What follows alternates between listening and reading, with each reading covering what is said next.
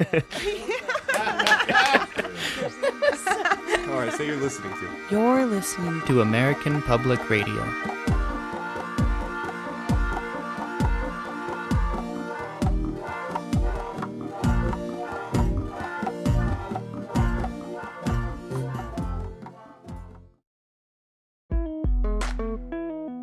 APR is brought to you by BDSM. Have you tied your testicles to the wall today? And by your local urologist. Did you tie your testicles to the wall today? Call your local urologist immediately.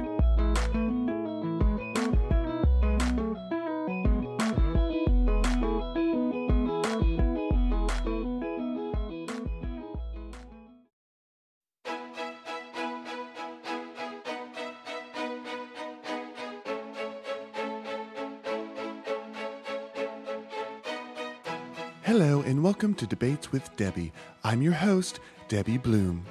I'm sorry that I've been away for the past 18 months, but I've been undergoing a gender reassignment treatment, and American Public Radio wouldn't fire me because they knew if they did, I would sue the living piss out of them. On today's episode, Gibraltar. Originally a part of Spain, Gibraltar became a British territory in 1713. Today, both the British and Spanish governments want control over this small territory. To discuss this geopolitical issue, we have invited two experts to our studio. First, from the University of Madrid, Professor of Foreign Policy, Maria Martinez.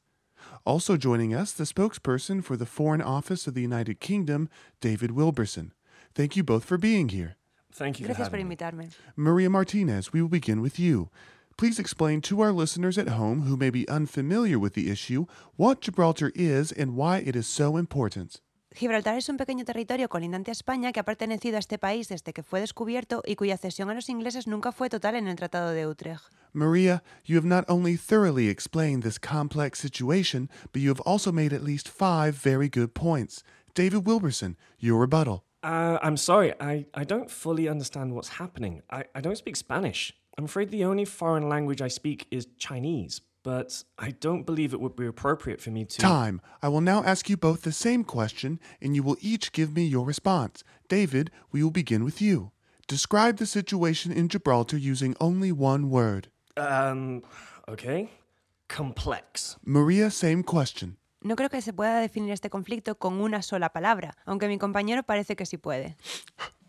Your powerful use of language, Maria, has moved me to tears. Oh, come on. That was way more than one word. You cannot speak out of turn 10 points from Britain. Points? What are you talking about, points? This isn't a game, it's an intellectual debate. Then make it 50 points, and you have now lost all of your leprechaun tokens that would have helped you significantly in the bonus round. Leprechaun, what? Next, I will allow each of you to ask a question, and your opponent must answer to the best of their abilities. Oh, for Christ's sake. Maria, we will start with you. ¿Dónde se dice en el Tratado de Utrecht que Britania podría ser soberano del territorio indefinidamente? David, you have 20 seconds. You know what? Two can play at this game. Here's my question.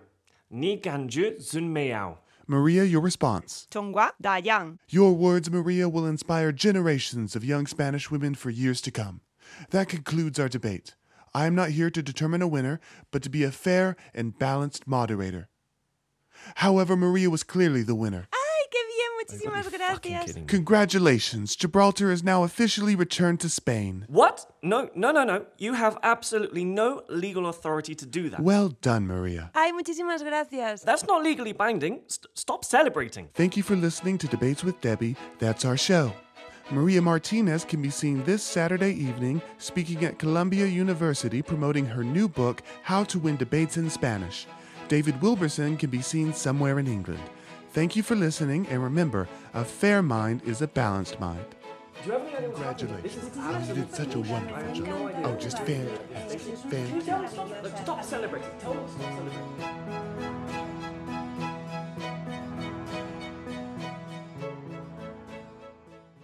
From KEOR in Chautauqua, Colorado, I'm Elizabeth Cardigan Shaw. A jaguar has escaped from the Chautauqua Zoo. The zookeepers contend that this is the most interesting thing that has happened to them in a decade, and rather than capture the jaguar, they will simply place bets on how many people it will kill over the next two weeks. The current death toll is five, and zookeeper Bobby McGill is currently winning. The Dow Jones Industrial Average has changed its reporting system to a series of colors. The color is currently neon orange. This is KEOR, your APR source. APR is brought to you by Google, the life threatening hive mind that knows what kind of soap you like, and by Dove Sensitive Skin Body Wash because sensitive skin like yours needs special treatment.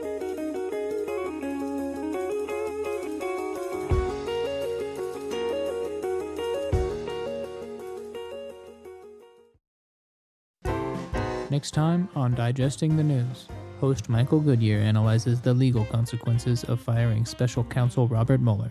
Let's take a listen. Today, we will look at the legal implications of firing special counsel Robert Mueller. To help us unpack this, we have brought in a group of four Harvard law professors who also formed the Barbershop Quartet Laying Down the Law. Wait, what? Pass me by one summer day, flash those big brown eyes my God way. damn it, Though Todd! That's next time on Digesting the News with Michael Goodyear. Around, swear my feet stuck to the ground, and though I Hello from American Public Radio. Welcome to Peer Review, the show where we discuss all things science. I'm your host, Dr. Bartholomew Winston III. That, of course, is not my real name. I legally changed my name when I obtained my PhD in oceanography from Princeton. My guest today is Dr. James Hansen, a leading researcher in climate change. He was the head of the NASA Goddard Institute for Space Studies from 1981 to 2013. Dr. Hansen, thank you for joining us. Thank you for having me. First question.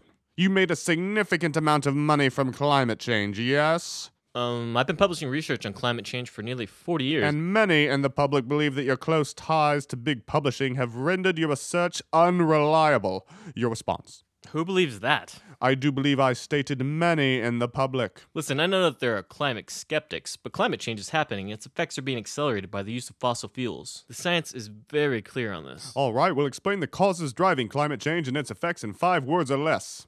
That's impossible.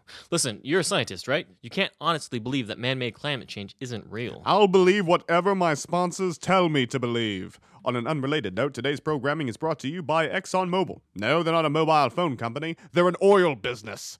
The next time you go to the pump, ask for Exxon Oil. You can't ask for a specific brand of oil at the gas pump. For someone who hates fossil fuels, you sure seem to know a lot about gasoline. Just because I've been to the gas station doesn't mean. Next question. As an employee at NASA, why did you start studying the Earth's climate rather than focusing on beating the Russians to Mars? The Russians? What year do you think this is? Listen, NASA has always studied a wide range of things, and climate change was simply a phenomenon that we began studying in the 1980s. And speaking of the 1980s, today's program is brought to you by BP. No, not Bill Paxton, British Petroleum. Started by an impoverished farmer in the 1980s, BP has gone on to dominate the world's energy market. BP wasn't started by an impoverished farmer in the 1980s? It's called marketing. BP, the world's most responsible oil company. What? BP was responsible for the Deepwater Horizon disaster in the Gulf of Mexico. Deepwater Horizon is a science fiction novel written by Michael Crichton. What you must be referring to are BP's philanthropic efforts to clean all the birds in Texas. BP, producing safe fossil fuels and cleaning birds inexplicably covered in oil since 1980. Why does this program have so many sponsors? I thought this was public radio. It is, but we've fallen on hard times ever since Mitt Romney came in and stole all of the microphones. What? Next question. And what kind of accent is that? British? Because it sounds fake. This is how everyone sounds after graduating cum laude from Princeton. You graduated cum laude in oceanography from Princeton? So why are you sitting here peddling conspiracy theories and denying proven science? You think I want to deny proven science? I have no choice. There's no more jobs in academia. The most money I ever made before this job was working as a manager at a Starbucks. It was such a degrading job for a man with three PhDs. Why did you get three PhDs? It was the 90s! Now back to my aggressive line of questioning. In 1988, you testified before the United States Senate and predicted an extreme rise in temperatures that never came to pass. Explain your embarrassing failure to my audience. No, I wasn't wrong. I gave three different predictions based on three different emission levels. The first prediction assumed greenhouse gas emissions would accelerate, the second assumed they would stabilize, and the third assumed they would decline. The second was the closest to what we are experiencing today. And you said you had a third prediction? Yes, I had three in total. That's the same amount of sponsors that I happen to have. Are you serious? It's called a segue, and I am fantastic at them. As are my friends at ConocoPhillips. Need reliable, clean oil? Think ConocoPhillips. Why are you promoting three competing companies on one program? Why did you give three competing predictions during one Senate hearing? You know what? I'm not even going to argue with you anymore. Ha ha! Victory to Dr. Bartholomew Winston III. That's our show. I would like to to thank our guest, Dr. James Hansen, for submitting honorably to my superior rhetorical skills. Join us next week when I yell at Jane Goodall for thinking that monkeys have feelings. Can you guess who our sponsors are for that program, Dr. Hansen? Uh, I don't know, the palm oil industry? Wrong, it's the palm oil industry. From American Public Radio, I'm Dr. Bartholomew Winston III. This has been Peer Review. You're an embarrassment to science. That may be, but ever since I started accepting money from special interests, I've begun earning a seven figure income. My home has six bathrooms, three of them I've never even seen. How do you sleep at night? It depends on which elaborate bedroom I've decided to sleep in.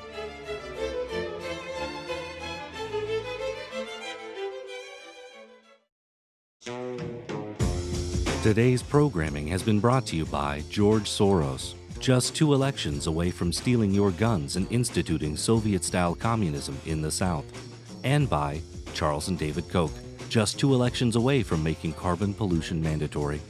This has been an American Public Radio production. Thank you for listening.